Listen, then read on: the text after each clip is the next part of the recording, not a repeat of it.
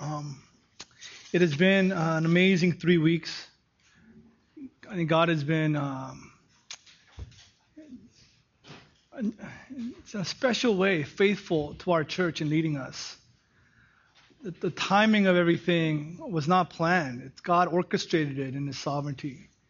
Uh, three weeks ago, we had Mr. George Snyman come and share with us um, what is happening in the continent of Africa. Uh, literally, the continent is dying because of war, famine, and disease. Generations of people are literally being devastated, and what's left are orphans and widows and, and the people who are just perishing. And he also shared with us how the church in America is dying. Or spiritually, we are malnourished and we're dying because of, of affluence. We have the disease of affluence. We're dying because of luxury. We're, we're dying because we have too many options, too many choices. Because we, are, we have so much in plenty. And how God in His grace has saw fit that we need each other. They need us physically, but we need the poor. They are a gift to us because for our, our spiritual benefit. He was sharing his stories, and I was just amazed and shocked, as many of you were, at how small group of believers are, are making up a market difference, uh, shining their light, a city on a hill in, in Africa, doing such good work. And whenever we have guest speakers, I'm always kind of a protective of them. I want to, uh, I don't know, help them, protect them from the church. You know, and usually they're older than me and they seem kind of frail, so I want to help them from their chair, give them water, and just support them, protect them in some way. Halfway through last the Sunday he was here, I realized, oh, he doesn't need my protection whatsoever. I mean, George has walked across several countries in Africa. He's uh, been in rooms where people have died of AIDS. He has uh, buried children with his own hands. He doesn't need my help whatsoever. He's a strong man. If anything, I need his help. That Sunday was a real um, powerful day for all of us. And that afternoon, we had a Q&A session with him at our church office, and it was a packed room. So many of you came to hear more about what God is doing through him and Hands at Work in Africa. Next morning, I gathered several local pastors together and had a breakfast meeting so that they might hear from George Snyman about him and his work. We had many of you know these pastors. We had um, Patrick Cho from Lighthouse Bible Church, John Coe from Faith Bible, Peter Kim from Berean, James Lee from Pillar, and James Lee from Evangel as well. And we have Scott Bashore from Buena Park Bible Church, uh, Moses Cho from New, New Alliance uh, Bible Church. We gathered together as pastors and we heard um, George speak and share his heart with us. And afterwards, we were weeping together. We were praying for him and we were weeping at um, what you know, God is doing, God's love for us and God's love for the people of Africa, and what God is, God's faithfulness to them. And I believe one day someone's going to write a book about George Snyman, and we'll realize that we were in the presence of a spiritual giant as he ministered with us. You know, towards the end of the breakfast, he turned to me and he said, James, regardless of what happens at Cornerstone and uh, Hands at Work in Africa, I'm going to be praying for you. I'm going to pray for you, pray for your family and your ministry, that God will bless it. I have never heard that in my whole life. My whole life, I've never had anyone say to me, it's not about ministry, it's not about the church, it's not about the work. As a brother in Christ, I care for you, I want to pray for you. Uh, in that moment, I saw a glimpse of his heart, glimpse of his God's grace working in his life. A tremendous weekend. That was in my heart the whole week. Um, that's what we learned together through uh, Mr. Snyman. That Friday, though, we're leaving for Czech in uh, India, and with that heart, we left. We arrived in the Czech Republic, and you saw a picture of him in the slideshow, the tall guy was kind of follically challenged, you know, um, taller guy. He, his name is Daniel Adamowski. He was here a few years ago giving his testimony, and he was there with Marcus to welcome us to Czech Republic. Now, Daniel was an ardent atheist. He's an associate professor at an engineering school, Czech Republic. Very smart guy. and he was resistant to the gospel, God put Peter Smith to live across the street from Ad, uh, Daniel Adamowski. Right? God had other plans. 2003, Bob and I, in our first trip to Czech Republic, we're having tea at, at Peter Smith's house. You know, we normally don't have tea in those small cups, but Peter offered, so we're like having tea. And then who comes in the door? Daniel Adamowski. And Peter sits him down, and we preach the gospel to him for over an hour. He won't have any of it. He flatly rejected the gospel. God did a wonderful work of grace in his heart. Who shows up to welcome us? He hugs us. He thanks God for us. He's been praying for us, and he hosts us while we're there. It shows the power of the gospel. God says that He has a remnant in every tribe, tongue, and nation. Every people group will be represented in the kingdom of God. That He loves all men, and all men will be represented in, in heaven.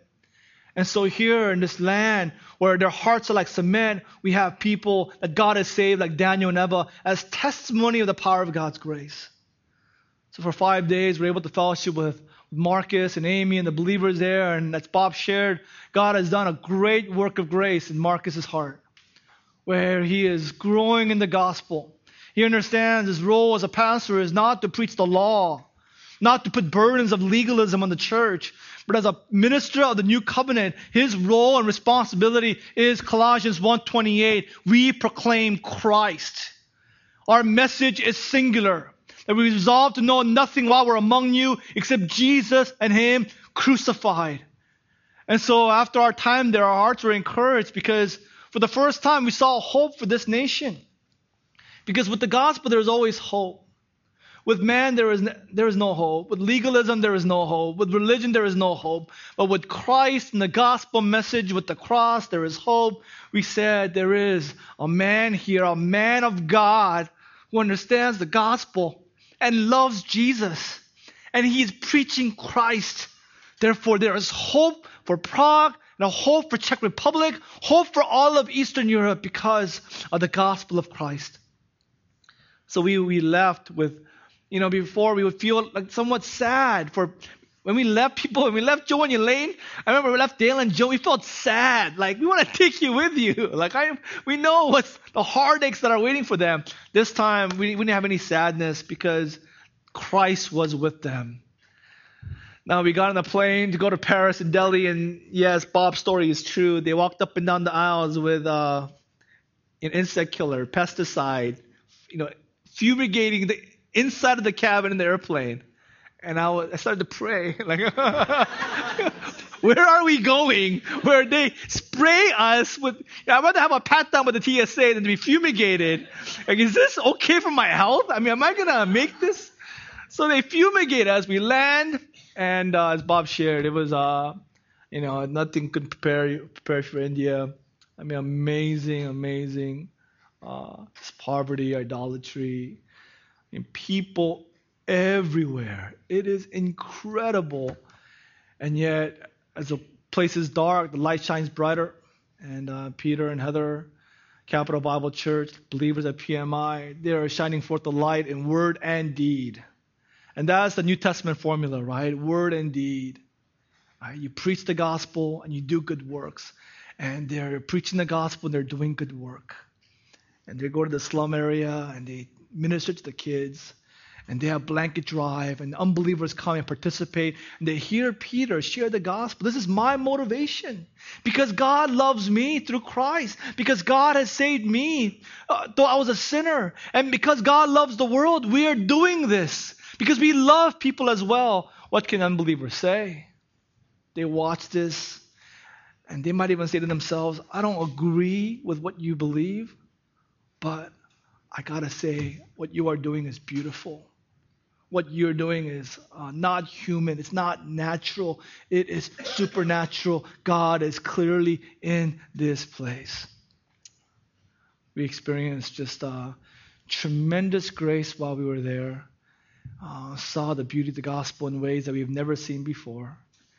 And we came back this past Monday. We're still working through jet lag, right? I'm still working through jet lag as well, so I don't know what's going to come out my mouth in about five minutes. So I blame it on jet lag and not on myself. This whole week I've been mulling on what, we, have what I've experienced, Bob and I experienced, and what we've experienced as a church with George Neiman. And the passage that I came to is Matthew chapter 9. Matthew chapter 9, 35 through 38. My heart has been going to this passage again and again this whole week, and I believe this is God's word for us. I believe with all my heart that this is God's word for you, that you are here not by accident. God brought you this morning so that you might see Christ in all his glory, in all his beauty in this passage. So, for the reading of God's word, if you have your Bibles, Gospel of Matthew, chapter 9, let's stand together for the reading of God's word. 35 to 38. And Jesus went throughout all the cities and villages, teaching in their synagogues and proclaiming the gospel of the kingdom and healing every disease and every affliction. When he saw the crowds, he had compassion for them because they were harassed and helpless like sheep without a shepherd. Then he said to his disciples, The harvest is plentiful, but the laborers are few. Therefore, pray earnestly to the Lord of the harvest to send out laborers into his harvest. Please be seated. Well, in this passage, we see the twofold ministry of Jesus. Wherever he went, this marked his ministry. He would go and he would preach the gospel and then he would heal people. This is not an isolated incident. This is not an ex- exceptional exp- uh, example. This was a mark of his incarnational ministry that he would go and he would proclaim the good news, the evangelion of the kingdom, which says that we are sinners, depraved, wicked, evil sinners, and we are helpless before a thrice holy God, and that none of our righteous deeds can earn favor with him. But the good news is that through his son, he has made a way for us to be absolutely approved by God, justified, accepted by God, not through works, not through penance, but through faith in Christ alone by grace. So everywhere he went, he prioritized this ministry of preaching the gospel. But as he preached the gospel, he met people's physical needs. People came to him who were stricken with every kind of illness, sickness, and disease. And he ministered to them and he met them at their point of need and he healed them. He did this throughout his ministry. Matthew 4 23 again, he proclaimed the gospel and healed their disease. Luke 9, he preached the gospel and he healed everyone. Mark chapter 1, he preached the gospel and he healed many who were sick with various diseases, even casting out many demons. In Mark chapter 6, people brought their friends and neighbors and laid them before Jesus, and he healed them. He served them and healed them, even though he knew that many of them would never believe in him, that many of them would reject Jesus. He healed them, though he knew that majority of them would leave and not even say thanks. They would be ungrateful for what they had received. In Luke 10, Jesus healed 10 lepers and only one came back, and that was a Samaritan. Even knowing that He healed them, He healed them knowing that for many of them, their sickness, their illness was a result of their sinful behavior. It was because they had bad livers, because they were alcoholics. Right? If they had other diseases, it was they were, they were living in living in sin. Even though their illness was a result of their sins, He healed them. Even though He knew that most of them would use their health to sin, their newfound health. If they gain sight, they will use that sight to look at women lustfully. They give them ability to speak they would say curse words. They would blaspheme God. They would curse their family. That God would store their strength. They would use their strength to hurt others. Even though He knew that, He healed them. And even though He knew all of them were undeserving of this ministry, they're unworthy to be served by Jesus with holy hands. And yet he still healed them. He ministered to them because Jesus came to be served, not to be served, but to serve. And to give his life as a ransom for many. It's not like Jesus said, you know what, I'm going to serve you by dying on the cross, so I don't want to serve you for my life. I'm going to do the, all of it at the end. That's not how he did his ministry. His whole life, his whole ministry, he spent himself serving others, and at the end, his tank was empty. And he gave his life as a ransom for our sins. And so, verse 35 is a, a normal ministry depiction, right? No, an ex, a normative example of our Lord during his ministry. In verse 36, Matthew describes that he saw the crowds. He saw the masses of people and he saw them. He saw their eyes. He saw their con- condition. He saw them as bearers of the image of God. He saw them. Now, um, this reminded me of a movie that I saw many years ago. Very good. I'm sure most of you, all of you have heard of it at least. Maybe you've seen it. A Life is Beautiful, that Italian movie by Roberto Benigni. There is a, it's about a father and a son who were in Italy during World War II, and they're arrested, sent to the concentration camp, and, and he wants to protect his son from the horrors of the concentration camp. So he makes an elaborate ruse so that his son would not be harmed emotionally by what he, what he experiences within that camp. Or there's one scene in the movie where before the war, he's a waiter and he's serving his customers at a restaurant and he befriends a doctor in the, in the neighborhood. And as a doctor and he become friends and they enjoy sharing riddles to one another. And the main character, Roberto Benigni, he's is really able at figuring out riddles. So he helps this doctor and they begin a good friendship. Or they're separated because of the war. They're in a concentration camp with his son. And in, in the concentration camp, he's able to serve Nazi officers at one dinner party. He goes there and who does he run into? This very same doctor, but now he's a top official in the, in the Nazi government. And so he's thinking to himself, this is my chance to get myself and my son out of the concentration camp.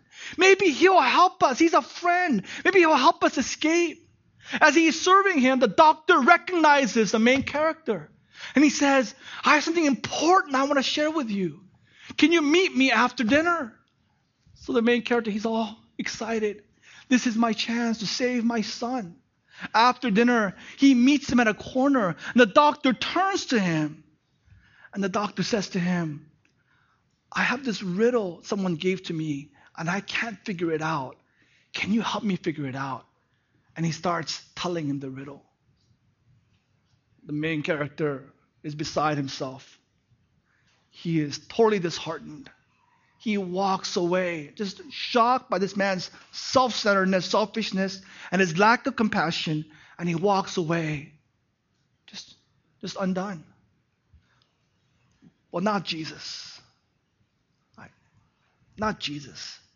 This is how it is with rich people, is it not? Successful people, important people. They're blind to people that are under them. People, they're, they're blind. People, these people are, are invisible. They don't see the suffering that goes on all around them. And this is our experience as well. We go from our homes to our, we drive on all freeways above all the people to our work, and then we go to eat lunch, we go to work, we come back, we go to Disneyland, and we have people suffering all around us, and we are oblivious. They're invisible to us. They do not exist. That was my experience with my wife. When we signed up to be foster parents, and we fostered our son, we adopted him, we had no idea there were foster kids in America. We had no idea there were 80,000 in California alone, half a million orphans in this country alone. But once we got into the foster system, we, we heard so many people tell us that they were foster children. Our neighbors tell us that they were foster kids. We had a grocery cashier tell us that she was a foster child. A waiter or waitress or, or one of your members or your siblings are foster children. There are so many, and we had no idea. This world was invisible to us because we were so fixated in our own world. Well, not Jesus. They were not invisible to him. He saw them, these are social outcasts, these people who are had fallen off the ladder, right? They're on the fringes, they're on the outside looking in. He saw them. He saw their eyes, saw their humanity. He saw their sufferings. He didn't ignore them. He didn't just walk by them and say, you know what, I have too many important things to do. Right? I have to go preach the gospel. I have to die on the cross for your sins. I don't have time for you. No, like those uh, in the parable of the Good Samaritan in Luke 10 right? This, this man is robbed and is laying on the ground, and who walks by him ignores him because they have so many important things to do. It's the priest and the Levite. They have so many religious things to do that they ignore this man in this condition. And who is the man who, who stops to care? It's the Good Samaritan. But Jesus was not.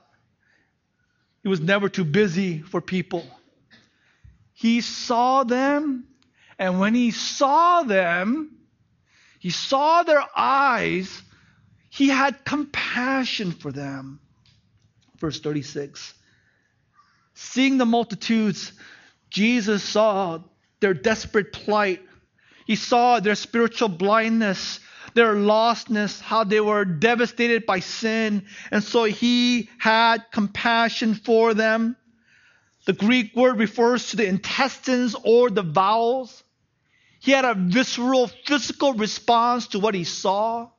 He wasn't callous. In the Western mind, we, we equate emotion with our hearts. But in the Eastern mind, they equate the bowels, the intestines, with deep compassion, with emotion.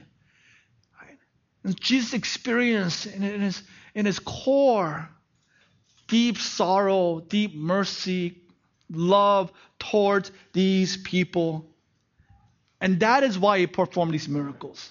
See, these miracles were works of compassion. Right? He wasn't just showing off his powers.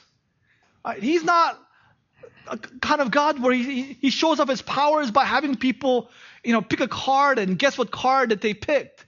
Or think of a number and I'll tell you what number you've thought of. Or I'll predict your future, give me some money. Right? That's not how he performed miracles. He, his heart was full with compassion. So he demonstrated his compassion by healing people. They were in need and he had the ability to meet their need. So he abounded in serving them, but leaving them of their sufferings.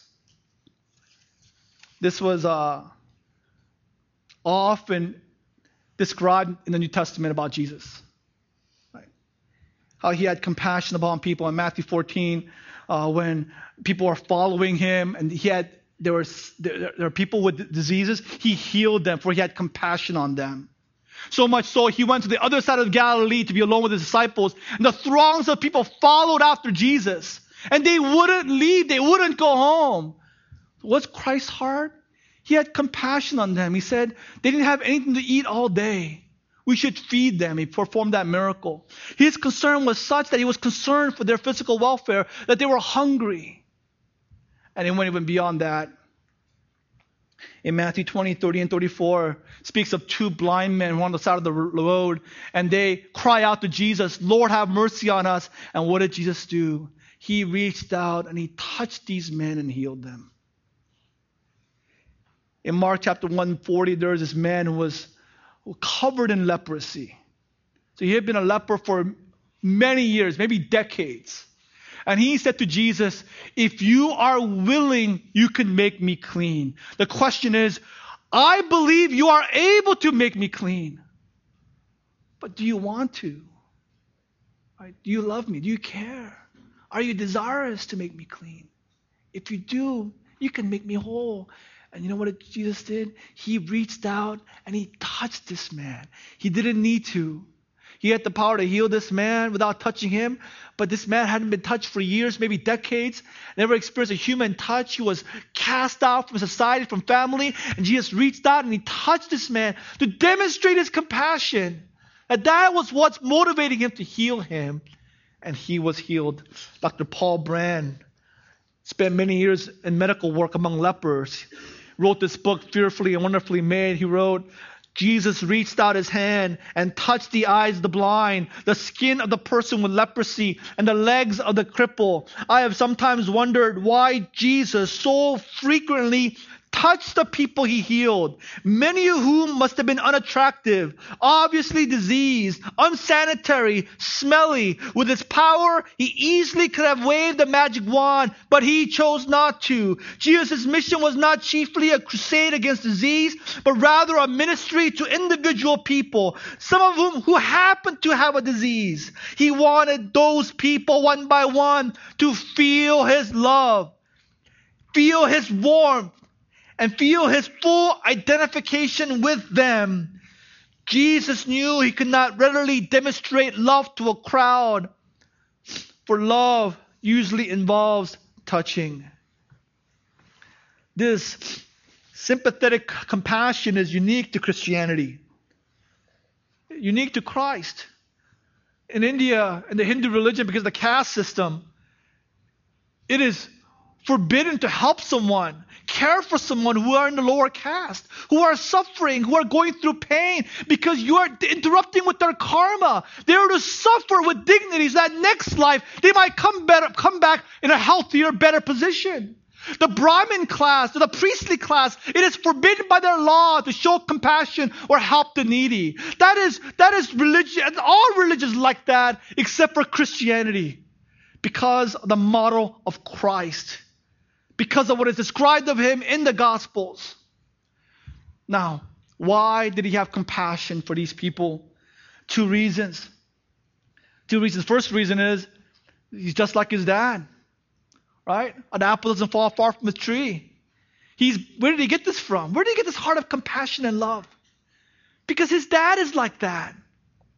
His father is the same way. Right? God is a God of love and compassion for those who are most in need. William Hordern, in his book, Living by Grace, said this The God who seeks the lost has a special concern for the down and out, for the weak and the helpless. The God revealed in Jesus is a God who is concerned with the poor, those held in bondage, the blind, and those who are oppressed. From the prophets of the Old Testament to Jesus, the love of God is portrayed as having a particular concern with widows and orphans, the poor and the oppressed, the despised and outcast groups of society. Therefore, the Old Testament prophets gave a clarion call, a resounding call in their prophetic ministry concerning the heart of God towards those who are oppressed towards the orphans and widows and towards those who are poor. Micah 6 8, God, Micah said, He has told you, O man, what is good. What does the Lord require of you but to do justice, to love kindness, to walk humbly with your God? Zechariah 7 9 through 11, Thus saith the Lord of hosts, render true judgments, show kindness and mercy to one another do not oppress the widow, the fatherless, the immigrants, the poor. Let none of you devise evil against another in your heart. Psalm 146, 7 through 9. Who is the one that executes justice for the oppressed? Who gives food to the hungry? It is the Lord who sets the prisoner free. The Lord opens the eyes of the blind. The Lord lifts up those who are bowed down. The Lord watches over the immigrants. He upholds the widow and the fatherless. Deuteronomy 10, 17. Lord your God is the God of gods, Lord of lords, the great, the mighty, the awesome God. He executes justice for the fatherless and the widow and loves the sojourner, the immigrant, gives him food and clothing. Love the immigrant, therefore, for you were once immigrants in the land of Egypt. Proverbs 14:31 Whoever oppresses the poor insults God. But he who is generous to the needy honors God. Therefore, Jesus had compassion for people because that's the heart of God. That is God Himself. The second reason is as he saw the people, he saw that they were harassed and helpless. Harassed has the root meaning of flay, being flayed or being skinned. The derived meaning of, of it being severely troubled. It often connoted the ideas of being battered, bruised, mangled, ripped apart, worn out, and exhausted. Christ saw these people and saw their spiritual condition and their physical state and he described them as harassed, and then they were helpless. Has the basic meaning of being thrown down, utterly helpless. These people were helpless and defenseless, spiritually battered, thrown down, and without help. Why were they in this condition? Why? Because they were like sheep without a shepherd. There was no one caring for them, protecting them, helping them, serving them. God had sent uh, shepherds to the nation of Israel. But these religious leaders, these quote unquote shepherds, who were largely responsible for the people, their religious leaders gave them no spiritual pastures, no, did not help them, feed them, nourish them. If anything, they just fed themselves. If anything, they shut God's kingdom in their faces. If anything, they added burdens to them, and they would not lift a finger to help them. And Jesus so rightly called them in John 10 thieves and robbers. They're wolves in shepherd's clothing. They're not coming to help anyone, serve anyone, minister to anyone. They're coming to destroy. These scribes and Pharisees were true descendants of the false shepherds against whom the Lord railed against through Ezekiel and Ezekiel chapter 34. This is what God said of these false shepherds. He said, Ah, shepherds of Israel, you have only been feeding yourselves. Should not the shepherds feed the sheep? You clothe yourselves, you eat the sheep, you slaughter them, and yet you do not feed them. The, the weak you have not strengthened, the sick you have not healed, the injured you have not bound up, the strayed you have not brought back, the lost you have not sought, and with force and harshness you ruled them. So they were scattered over all the mountains on every hill. My sheep were scattered with no one to search or seek after them. These religious leaders, they were not concerned with people whatsoever. They were just concerned with themselves and for themselves.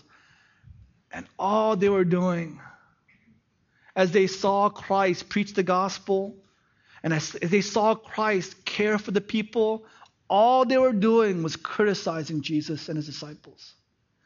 You always find these two evil twins together legalism and criticism. Where you find legalism, criti- criticism is not far behind.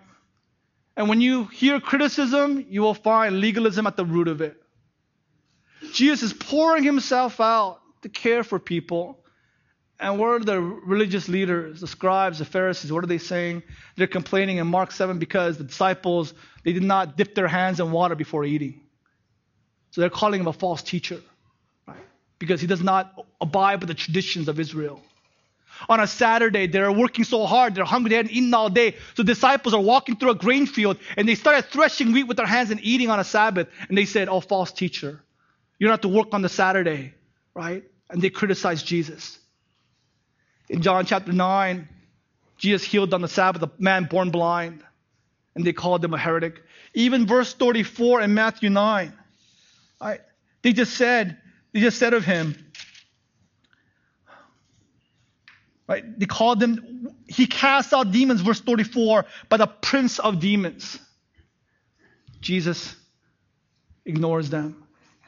You will find legalism and criticism hand in hand implications are clear. That God doesn't see this as true good work. What is true religion in the sight of God? What is true uh, serving Christ in the sight of God?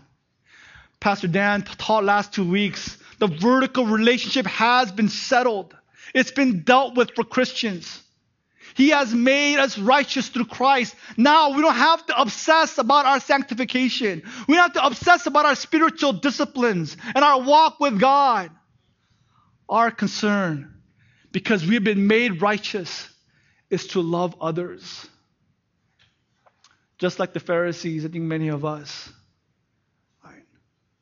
we are hiding. We are so we're frightened by this concept of loving others that we compensate and we hide our, our lack of compassion by focusing on our religious duties. But to God, that is nothing. Isaiah chapter 1, verse 10 Hear the word of the Lord. What to me is the multitude of your sacrifices? I have had enough of your burnt offerings of rams. I've had enough of your well fed beasts. I do not delight in the blood of bulls or of lambs or of goats. When you come to appear before me, who has required this trampling of my courts? Bring me no more vain offerings. Incense is an abomination to me. New moon and Sabbath and moons and your appointed feasts my soul hates. They have become a burden to me. I am weary of bearing them. When you spread out your hands, I will hide my eyes from you. Even though you make many prayers, I will not listen, for your hands are full of blood. Wash yourselves, make yourselves clean. Remove the evil deeds from me before my eyes. Cease to do evil. Learn to do good. Seek justice. Correct oppression. Bring justice to the fatherless. Plead the case of the widow. Come now, let us reason together, says the Lord. Though your sins are like scarlet, scarlet, they shall be as white as snow. Though they are red as crimson, they shall be like wool. Isaiah 58, 6 through 9, God said, Is not this the fast that I choose? To loose the bonds of wickedness, to unstrap the yoke, to let the oppressed go free.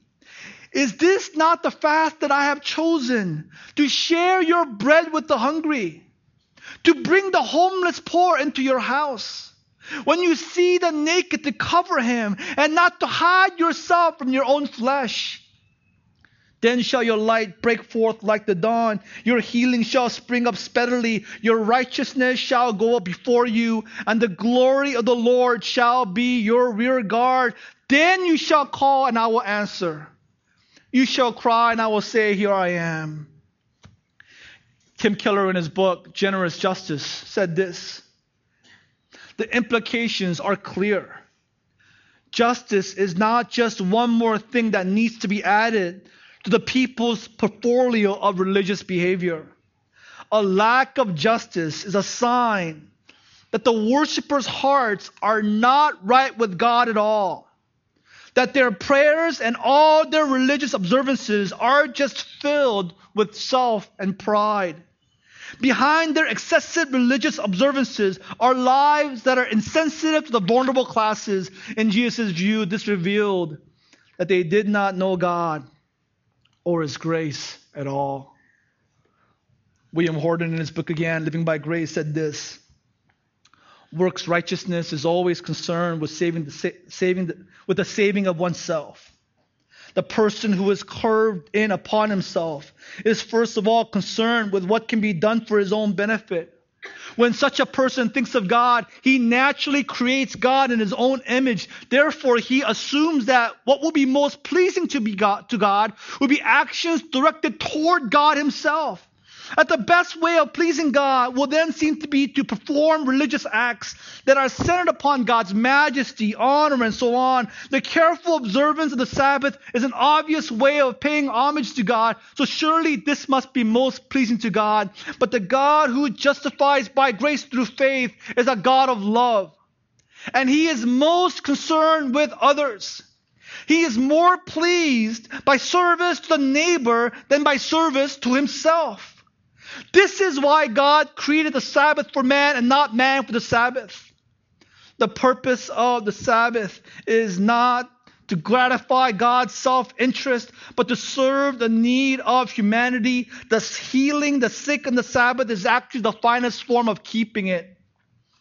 At the time of the Reformation, the good works whereby salvation was to be sought were almost exclusively actions that had no concern for the neighbor good works for praying, going into monasteries to live, buying indulgences, building church buildings, and so on. Here, Luther's understanding of justification has led him to see that the works which are truly good in God's eyes are works which serve our neighbors rather than works in performance or religious formalities. Commenting on Philippians 2 1 through 4, Luther says that Paul has prescribed this rule for the life of Christians, namely that we should devote all our works to the welfare of others. Since each has such abundant riches in his faith that all his other works and his whole life are a surplus with which he can, by voluntary benevolence, serve and do good to his neighbor. That is what we've been learning in Galatians. Right? We've been made righteous by God through faith. He has made us whole. He has restored our relationship to Him. Therefore, circumcision or uncircumcision doesn't count. The only thing that counts is faith that works, works itself out through love, loving one another. That's the only thing that counts in light of the cross. So Christ modeled this for us. And then verse 37. Then he said to his disciples, so he's speaking to us. He's speaking to you. The harvest is plentiful, but the laborers are few. Therefore, pray earnestly to the Lord of the harvest to send out laborers into his harvest. I want you to know that this commission is prompted by his compassion. He saw the crowds, he had compassion on them. Then he said, and he's speaking to us. And what is uh, surprising is he doesn't say go. He doesn't say, you sense what I'm feeling, you sense what I'm saying, you go. He doesn't say that. He says, pray. Why does he say that? Because harvest is plentiful, but true laborers are few. The last thing he wants is to send out more Pharisees to the harvest, more scribes, more legalists, people who will go uh, to save themselves, people who go out to the harvest, and instead of having compassion for the lost, they're going for their own self interest to, to seek justification before God and they go and they don't help people, they're not serving people, what they're doing is, look how much I'm loving you. Look how much I'm pouring out for the pouring out myself for the orphans, widows, and, and their distress. And they lay burdens on people, make people feel guilty, and preach, a, preach legalism instead of the gospel. That is why he's saying, no, right? You pray and you ask the Lord.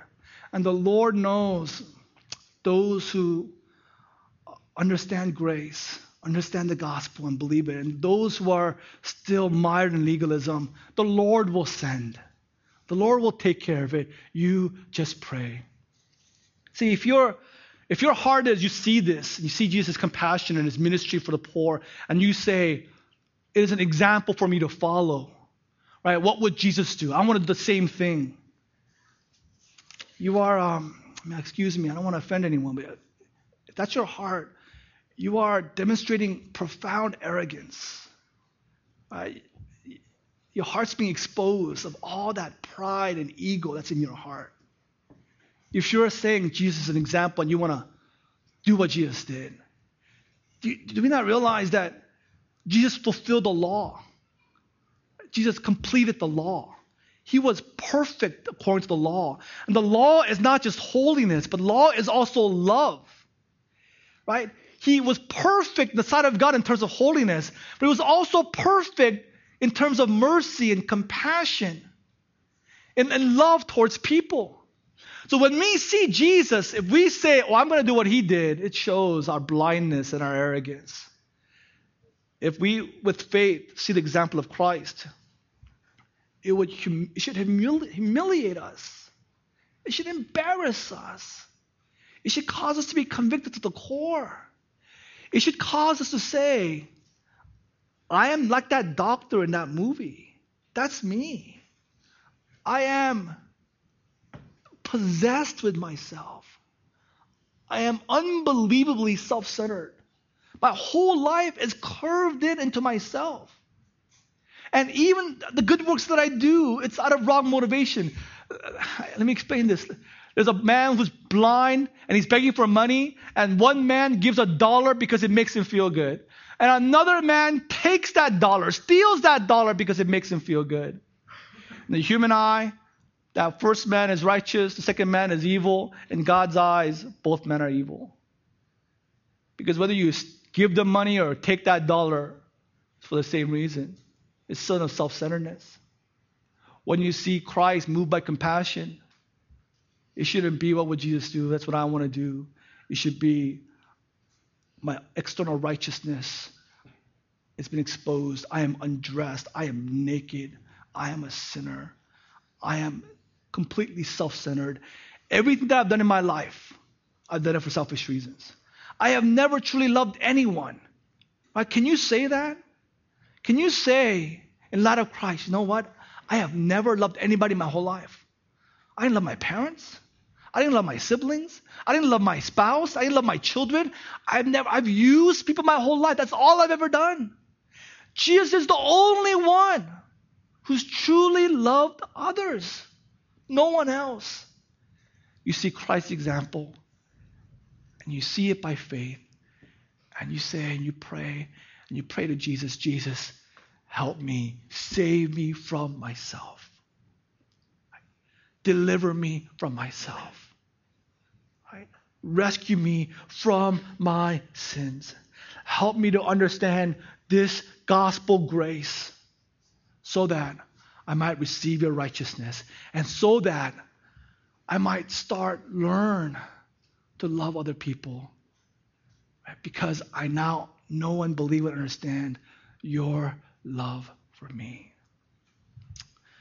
Would you bow with me?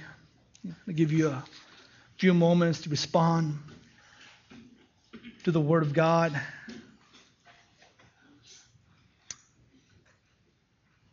That God would uh, undress you, undress me of my uh, false righteousness.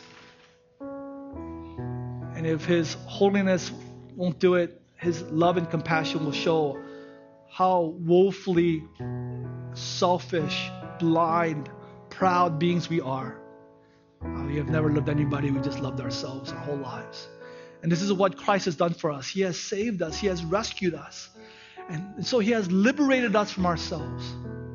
That we might now, now truly love God and love others.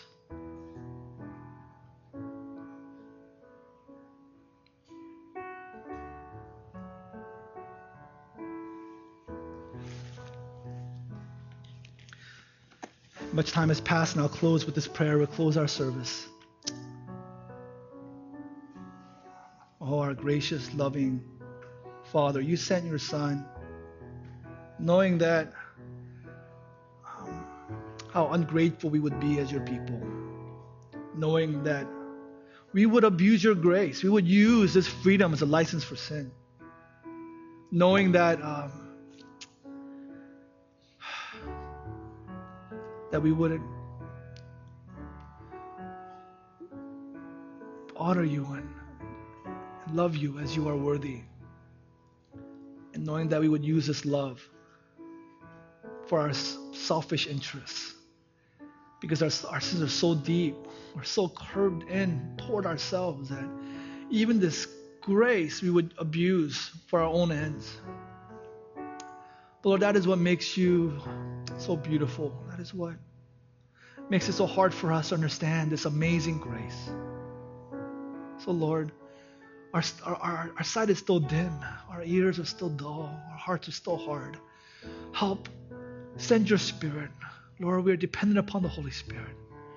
Lord, help Him to illumine our eyes, grant us faith, to believe in your promises, so that He would bear fruit in our lives through your Son, so that we would be a people who profoundly are humbled by your grace in the cross, and people who are profoundly committed to loving the world and loving the outcasts, the poor, because of what you have done for us, because of the gospel. God, we just thank you for your faithfulness to us, to our families, and to our church. May we go in peace, knowing that you have done it all. May your glory be indeed our guard. In your Son's name we pray. Amen.